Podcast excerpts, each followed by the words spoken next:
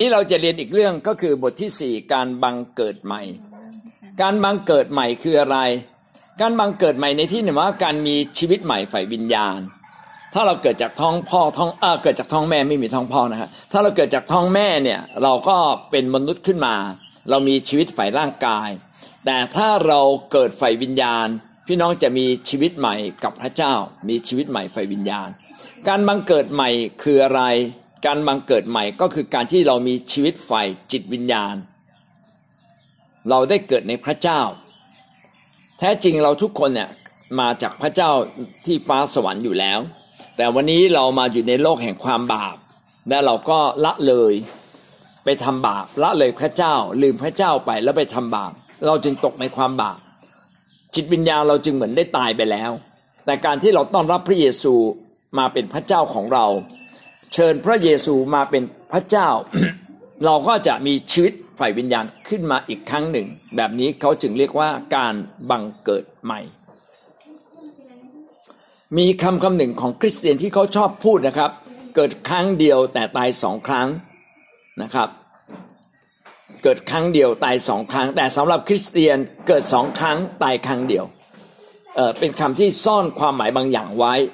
เกิดครั้งมนุษย์ทั่วไปเนี่ยเกิดครั้งเดียวจริง ๆ ตายครั้งแรกคือตายจากร่างกายนี้ และจะตายครั้งที่สองเมื่อพระเจ้ามาพิพากษา เขาจะตายฝ่ายจิตวิญญาณ ส่วนคนที่เป็นคริสเตียนเราเกิดสองครั้ง ครั้งแรกเราเกิดจากแม่ของเรา ครั้งที่สองเราเกิดฝ่ายวิญญาณ คือเมื่อเราต้อนรับพระเยซูเข้ามาในชีวิตของเรา เราจะมีชีวิตใหม่ฝ่ายวิญญาณเกิดขึ้น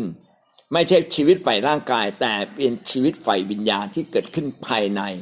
และเราตายครั้งเดียว หมายความว่าเราตายจากร่างกายนี้ในโลกแห่งนี้เพียงครั้งเดียว และเราจะไม่ต้องตายฝ่ายวิญญาณอีก แสดงว่าชีวิตมนุษย์เนี่ยมีสองลักษณะนะครับ ลักษณะแรกก็คือชีวิตฝ่ายร่างกาย และลักษณะที่สองก็คือชีวิตฝ่ายวิญญาณ เมื่อเราเกิดจากแม่ของเราเรามีชีวิตฝ่ายร่างกาย แต่ ฝ่ายจิตวิญญาณเราตายไปเรียบร้อยแล้ว ตายไปแล้ว เพราะว่าทุกคนเกิดในบาปและเราก็ทำบาปดังนั้นจิตวิญญาณบั้นปลายของเราเนี่ยเราต้องถูกที่พากษาลงโทษ แต่เมื่อเรามาเชื่อพระเยซู ทันทีที่เรามาเชื่อพระเยซู ชีวิตฝ่ายวิญญาณก็บังเกิดขึ้นทันที ท่านเกิดขึ้นมาใหม่นะครับ เกิดขึ้นมาใหม่ทันทีฝ่ายจิตวิญญาณ คือท่านมีพระเจ้าอยู่ในใจ พระเจ้ามีชีวิต ท่านจะมีชีวิตตลอดไป ดังนั้นการบังเกิดใหม่คืออะไรโดยสรุปการบังเกิดใหม่ก็คือการมีชีวิตใหม่ไฟวิญญาณ หรือการมีชีวิตไฟวิญญาณเกิดขึ้นมา การมีชีวิตไฟวิญญาณเกิดขึ้นมาเขาเรียกว่าการบังเกิดใหม่ พระคัมภีร์ในยอห์นบทที่สามข้อหนึ่งถึงข้อแปดนะเป็นพระคัมภีร์ที่เขาเรียกว่าพิเศษมากทำให้เราเกิดความเข้าใจในเรื่องของการบังเกิดใหม่ ยอห์นบทที่สามข้อหนึ่งถึงข้อแปดจะอ่านให้พี่น้องฟังนะครับ เป็นคำสนทนาอย่างซื่อๆของฟาริสีคนหนึ่งที่มาเชื่อพระเยซู คนนั้นชื่อว่านิโคเดมัส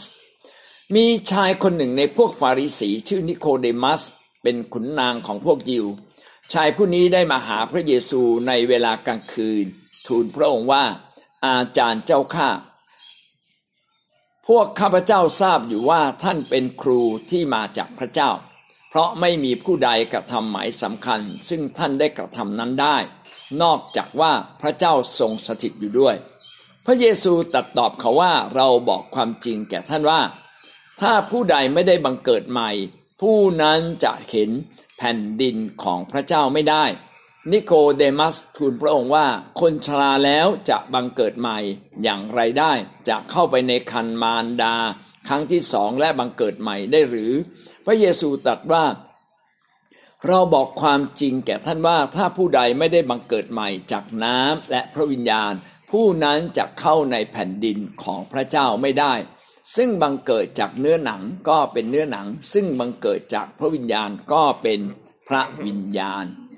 อย่าประหลาดใจที่เราบอกท่านว่า ท่านทั้งหลายต้องบังเกิดใหม่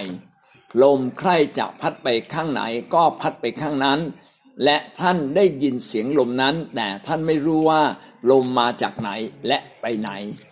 คนที่บังเกิดจากพระวิญญาณก็เป็นอย่างนั้นทุกคน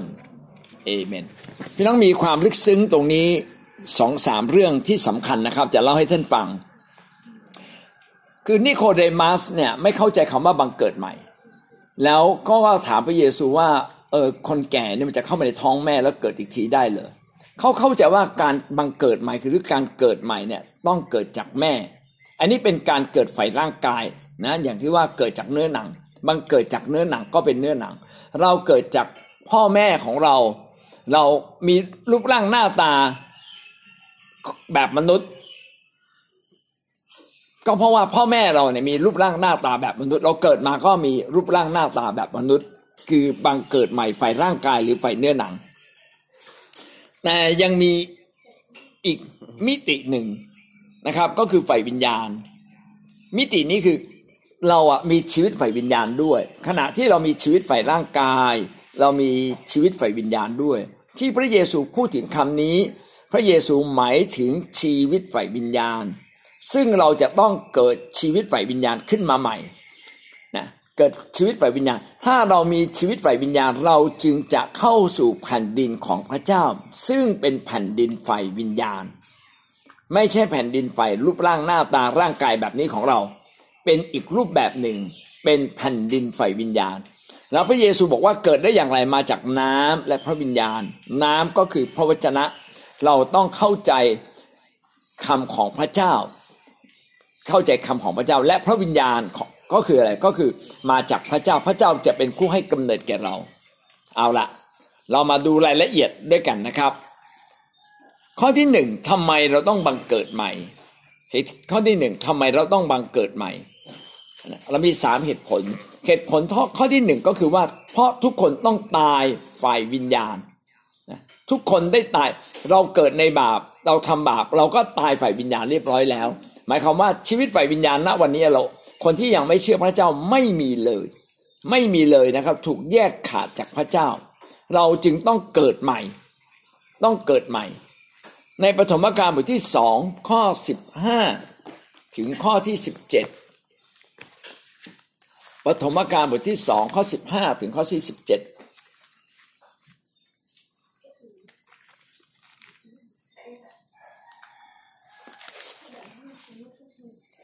พระเจ้าจึงทรงให้มนุษย์นั้นอยู่ในสวนเอเดนให้ทำและรักษาสวน พระเจ้าจึงทรงบัญชาแก่มนุษย์นั้นว่า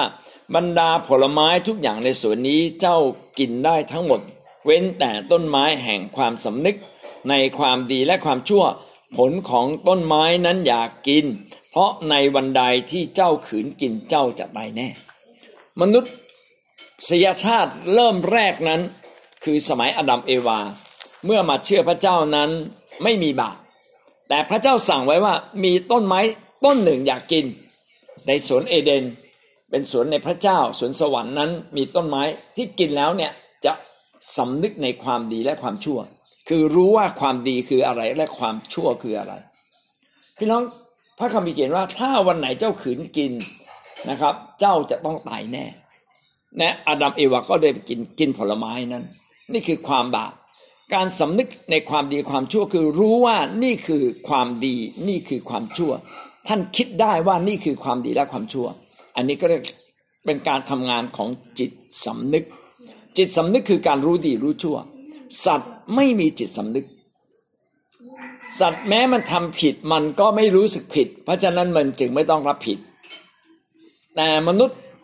สำนึกได้ว่านี่คือความผิด เพราะฉะนั้นมนุษย์จึงต้องรับผิด และต้องตายแน่เขาคือตายฝ่ายวิญญาณ ดังนั้นมนุษย์ทุกคนเนี่ยที่รู้ที่โตขึ้นมาระดับหนึ่งแล้วอายุประมาณเก้าขวบสิบขวบนะสมัยก่อนนี่มันสิบเอ็ดสิบสองขวบเดี๋ยวนี้คนรู้สาเร็วมากเลยเก้าขวบสิบขวบก็รู้แล้วดังนั้นการที่เรารู้ดีรู้ชั่วปึ้งปั๊บท่านได้ตายต่อบาปทันทีเลยนะตายฝ่ายวิญญาณทันที ปฐมกาลบทที่สองข้อสิบห้าสิบเจ็ดจึงบอกถึง สัจธรรมเบื้องแรกของโลกเลยว่า มนุษย์ทุกคนได้ตายฝ่ายวิญญาณเรียบร้อยแล้ว และเราจะ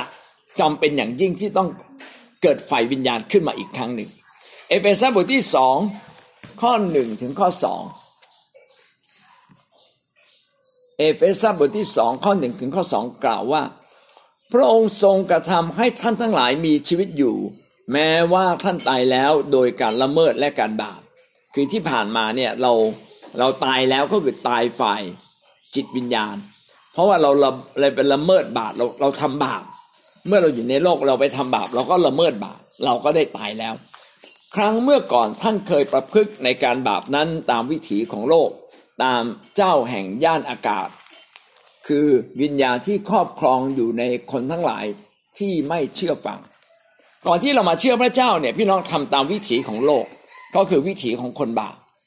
ตามเจ้าแห่งย่านอากาศก็คือตามผีมารซาตานที่มันดนจิตดนใจพาเราไปทำบาปเนี่ยสิ่งเหล่านี้เนี่ยจึงทำให้เราเนี่ยตายจากบาปเรียบร้อยแล้ว วันนี้เมื่อเรามารู้จักพระเยซู พระเยซูเป็นทางเดียวที่ทำให้เราฟื้นชีวิตขึ้นมา นี่เราจึงต้องมีชีวิตใหม่ในพระเจ้าด้วยการบังเกิดใหม่นั่นคือประการที่หนึ่งนะครับหนึ่งจุดหนึ่งหนึ่งจุดสอง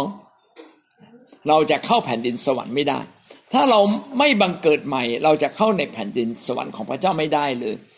ในยอห์นบทที่สามข้อสามและข้อห้าพระเยซูได้ตรัสไว้แล้ว ถ้าท่านไม่บังเกิดใหม่ฝ่ายวิญญาณ ท่านจะเข้าสู่แผ่นดินฝ่ายวิญญาณไม่ได้ เพราะว่ามันคนละแผ่นดินกัน นี่คือที่เราอยู่เนี่ยเขาเรียกแผ่นดินเนื้อหนัง แต่ที่อยู่ของพระเจ้าเขาเรียกแผ่นดินฝ่ายวิญญาณ ถ้าเราไม่มีชีวิตฝ่ายวิญญาณ พี่น้องจะเข้าไปอยู่ในแผ่นดินฝ่ายวิญญาณไม่ได้ มัทธิวบทที่18ข้อ3 18ข้อ3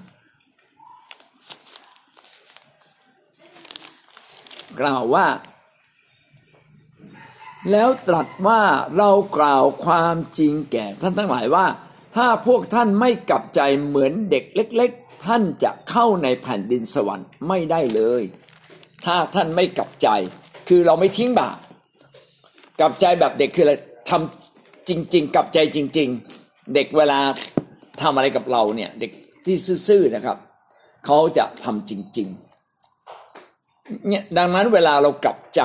ต้องกลับใจเหมือนเด็กก็คือกลับใจจริงๆนะกลับใจจริง ๆ ก็คือกลับใจแบบเด็กๆ การที่เราจะเข้าแผ่นดินสวรรค์ได้เราต้องกลับใจเราจึงจะเข้าแผ่นดินสวรรค์ได้ ประการที่ 1.3 นะครับ เราเป็นบุตรของพระเจ้า เมื่อเรามาเชื่อพระเยซู เราได้กลายเป็นบุตรของพระเจ้าแล้วเรากลายเป็นบุตรของสวรรค์ เราจึงสามารถไปสวรรค์ได้ ยอห์นบทที่หนึ่ง ข้อ 12 ถึงข้อ 13 ยอห์นบทที่หนึ่งข้อ 12 ถึงข้อ 13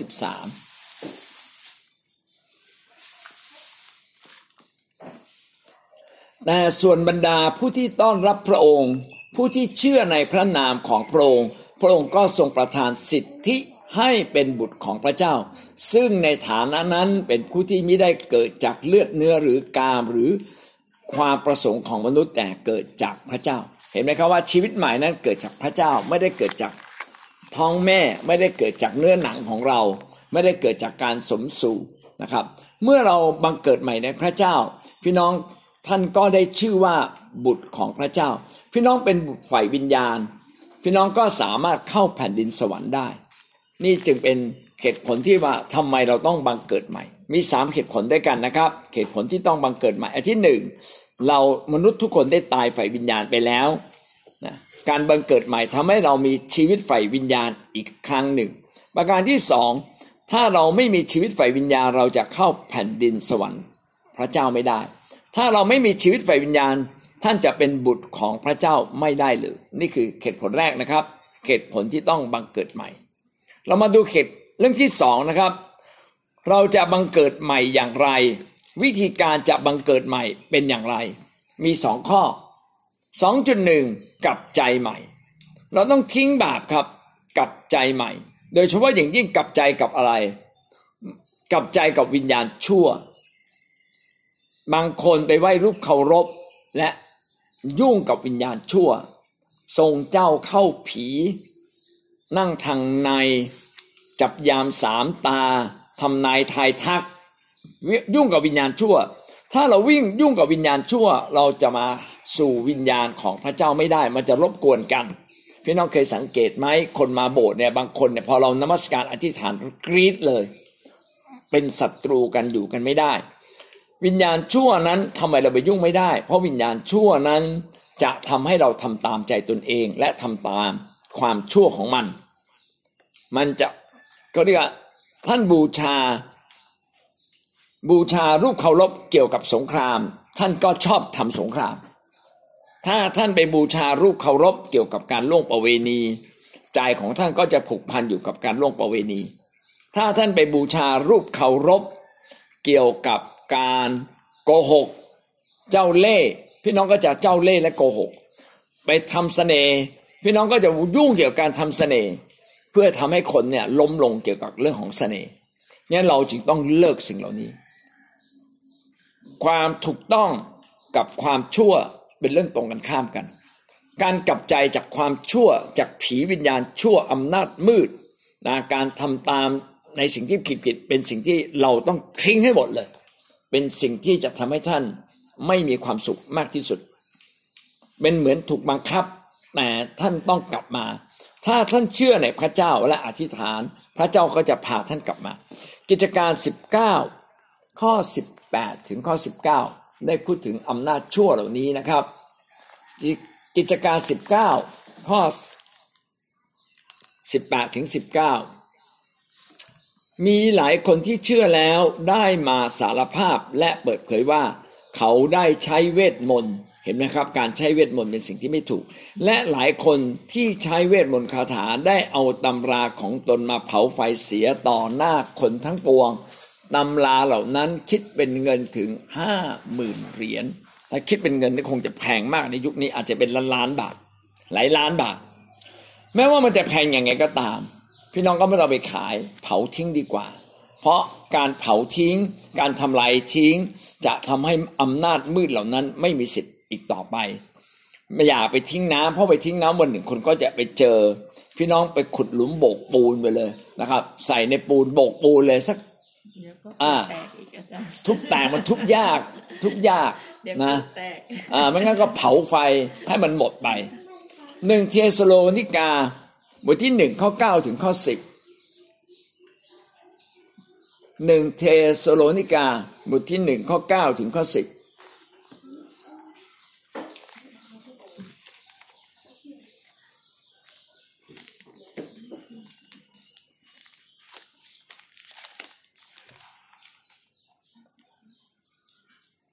เพราะคนเหล่านั้นได้รายงานเกี่ยวกับเราว่าเราได้รับการต้อนรับจากพวกท่านอย่างไร และกล่าวถึงการที่ท่านได้ทิ้งรูปเคารพและหันมาหาพระเจ้า เห็นไหมการเชื่อ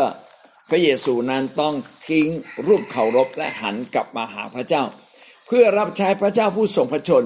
และเที่ยงแท้ และรอคอยพระบุตรของพระเจ้าจากสวรรค์ซึ่งพระเจ้าทรงให้เป็นขึ้นมาจากความตายคือพระเยซู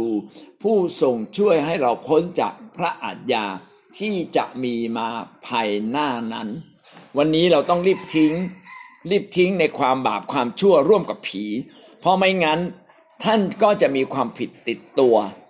เหมือนวันนี้นะเราไปขโมยโทรทัศน์เข้ามาเครื่องหนึ่งใช่ไหมครับ วิธีจะไม่มีโทษคืออะไรครับ รีบเอาโทรทัศน์ไปคืนเขาแล้วบอกขอโทษครับ ผมพอดีมือบอลหยิบมา ผมขอโทษผมคืน แบบนี้ยังโทษยังน้อย หรืออาจจะไม่มีโทษ แต่ในพระเจ้าเมื่อเราทิ้งสิ่งเหล่านั้นที่ไม่ถูกต้องพระเจ้าถือว่าเราหมดโทษแล้ว เพราะว่าพระเจ้ามาเพื่อการยกโทษเรา 2.2 นะครับ วิธีการบังเกิดใหม่เราผ่านไปแล้วนะครับ กับใจใหม่จากลูกเคารพต้องไปทิ้งนะครับ ข้อที่สองก็คือต้อนรับพระเยซู พี่น้องเราต้องต้อนรับพระเยซูเข้ามาอยู่ในชีวิต เข้ามาอยู่ในใจเรา และเมื่อเราต้อนรับด้วยความจริงใจ ระเยซูคริสต์ก็เข้ามาอยู่ในใจง่ายมากเลย การกลับใจใหม่จึงเป็นจุดที่เราเริ่มต้นด้วยการสารภาพบาป แล้วก็ทิ้งบาปทิ้งลูกเคารพ ต้อนรับองค์พระเยซูมาเป็นพระเจ้าในจิตใจของเรา พระเจ้าก็อยู่ในใจ นี่คือประการที่สองเราผ่านมาสองเรื่องแล้วนะครับ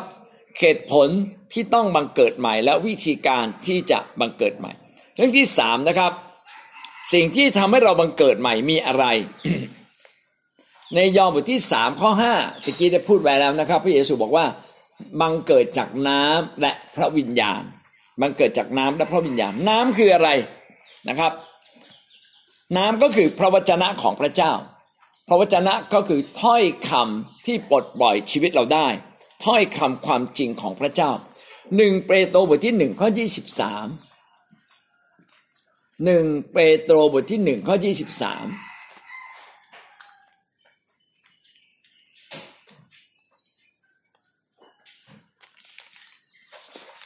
หนึ่งเปโตรบทที่หนึ่งข้อยี่สิบสามได้กล่าวแก่เราว่า ท่านทั้งหลายได้บังเกิดใหม่แล้วไม่ใช่จากพันมะตะ แต่จากพันอมตะ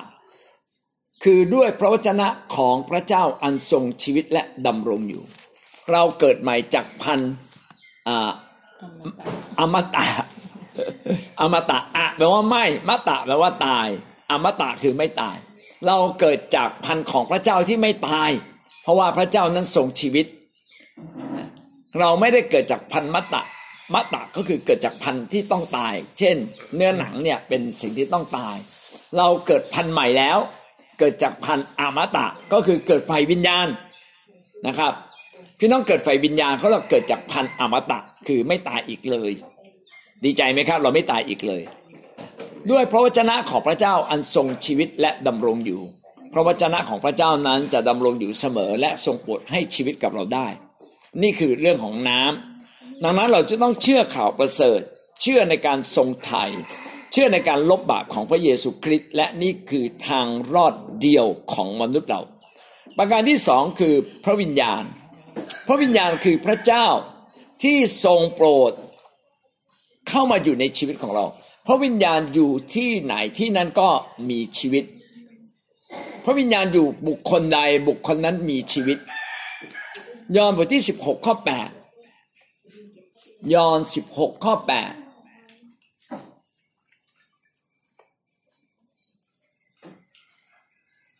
กล่าวว่า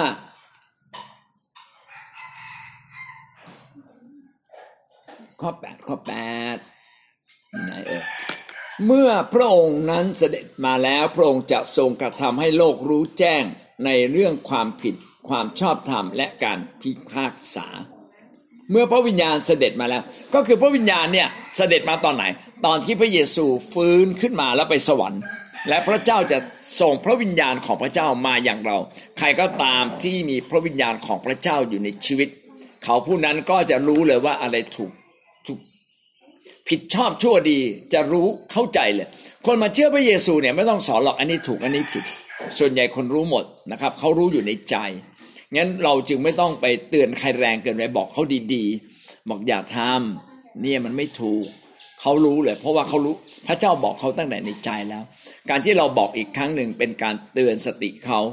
ดังนั้นเวลาการเตือนคนพี่น้องก็ต้องพูดอย่างให้เกียรติพูดอย่างเบาๆนะครับ เมื่อเราเปิดปากอธิษฐาน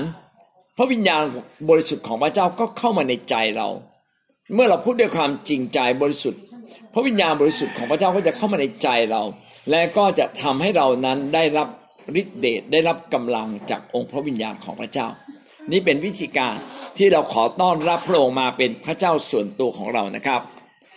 สิ่งต่อไปสิ่งที่สี่นะครับ ลักษณะของคนบังเกิดใหม่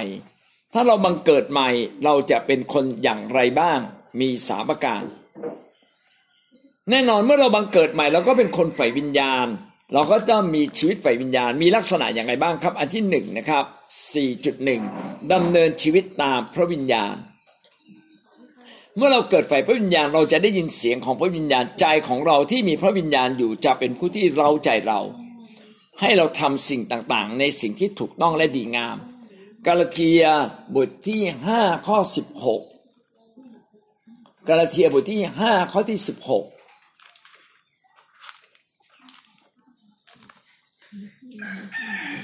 แต่ข้าพเจ้าขอบอกว่าจงดำเนินชีวิตตามพระวิญญาณ อย่าสนองความต้องการของเนื้อหนัง ก็คือเมื่อเรามาเชื่อพระวิญญาณ ใจเราเนี่ยซึ่งมีพระวิญญาณจะพูดกับเราได้ จะเตือนเราได้จะดนใจเราได้ เมื่อพระวิญญาณของพระเจ้าดนใจเราเรื่องอะไร ให้เราทำตามนั้น อย่าทำตามความต้องการของเนื้อหนังก็คือร่างกายของเรา ร่างกายของเรานั้น อยากจะคือร่างกายของเราเนี่ยคล้อยไปกับความบาป คล้อยตามความบาปอยู่แล้ว เราไม่พอใจเราก็อยากจะด่าพอเราหงุดหงิดเราก็อยากจะโวยวาย อันนี้เป็นลักษณะการดำเนินชีวิตตามเนื้อหนัง ถ้าเราอยู่ในพระวิญญาณเราก็ต้องบังคับเนื้อหนัง เราบังคับได้นะครับ ควบคุมเนื้อหนัง เอ้ยใจเย็นๆหยุดอย่าพูด แล้วเราก็ฟังเสียงพระเจ้า เสียงพระเจ้าบอกว่าใจเย็นๆ เราก็จะใจเย็นๆ พระวิญญาณจะออกฤทธิ์ในเราช่วยทำให้เราสามารถดำเนินชีวิตถูกต้องกับพระเจ้า ไม่ได้ดำเนินชีวิตตามใจปรารถนาอย่างมนุษย์ทั่วไป 4.1 นะครับดำเนินชีวิตตามพระวิญญาณพระวิญญาณ 4.2 ดำเนินชีวิตตามคำของพระเจ้า เราจะดำเนินชีวิตตามคำของพระเจ้าคำของพระเจ้าก็คือพระวจนะ พระวจนะคือคำของพระเจ้าที่เป็นหลักการของพระองค์ ที่เป็นเรื่องเกี่ยวกับความชอบธรรมเกี่ยวกับความดี เกี่ยวกับลักษณะของพระเจ้า ไม่ใช่พระคัมภีร์ทุกคำเป็นหลักการของพระเจ้า มีบางคำที่เป็นหลักการของพระเจ้าคำที่เป็นหลักการของพระเจ้านั่นแหละ เราเรียกว่าพระวจนะ นั้นคริสเตียนต้องทำตามพระวจนะหรือพระคำของพระเจ้า พระคำของพระเจ้านี้เป็นบรรทัดฐาน ช่วยเราในการตัดสินใจ เป็นบรรทัดฐานช่วยเราในการดำเนินชีวิต เราจะรู้ว่าการดำเนินชีวิตแบบไหนถูกแบบไหนผิดทำตามหลักการของพระเจ้า คริสเตียนจึงต้องชอบอ่านพระคัมภีร์ คริสเตียนที่ไม่ชอบอ่านพระคัมภีร์ เราจะไม่รู้เลยว่าเราทำผิดหรือทำถูก ถ้าจะเปรียบเหมือนคนเราตื่นเช้าขึ้นมาแล้วเราก็อาบน้ำอาบอาบเสร็จแต่งตัวแล้วก็รีบไปเลย รีบไปทำงาน ลืมดูกระจกก็ตายเลยว่ะเฮ้ย ลืมหวีผม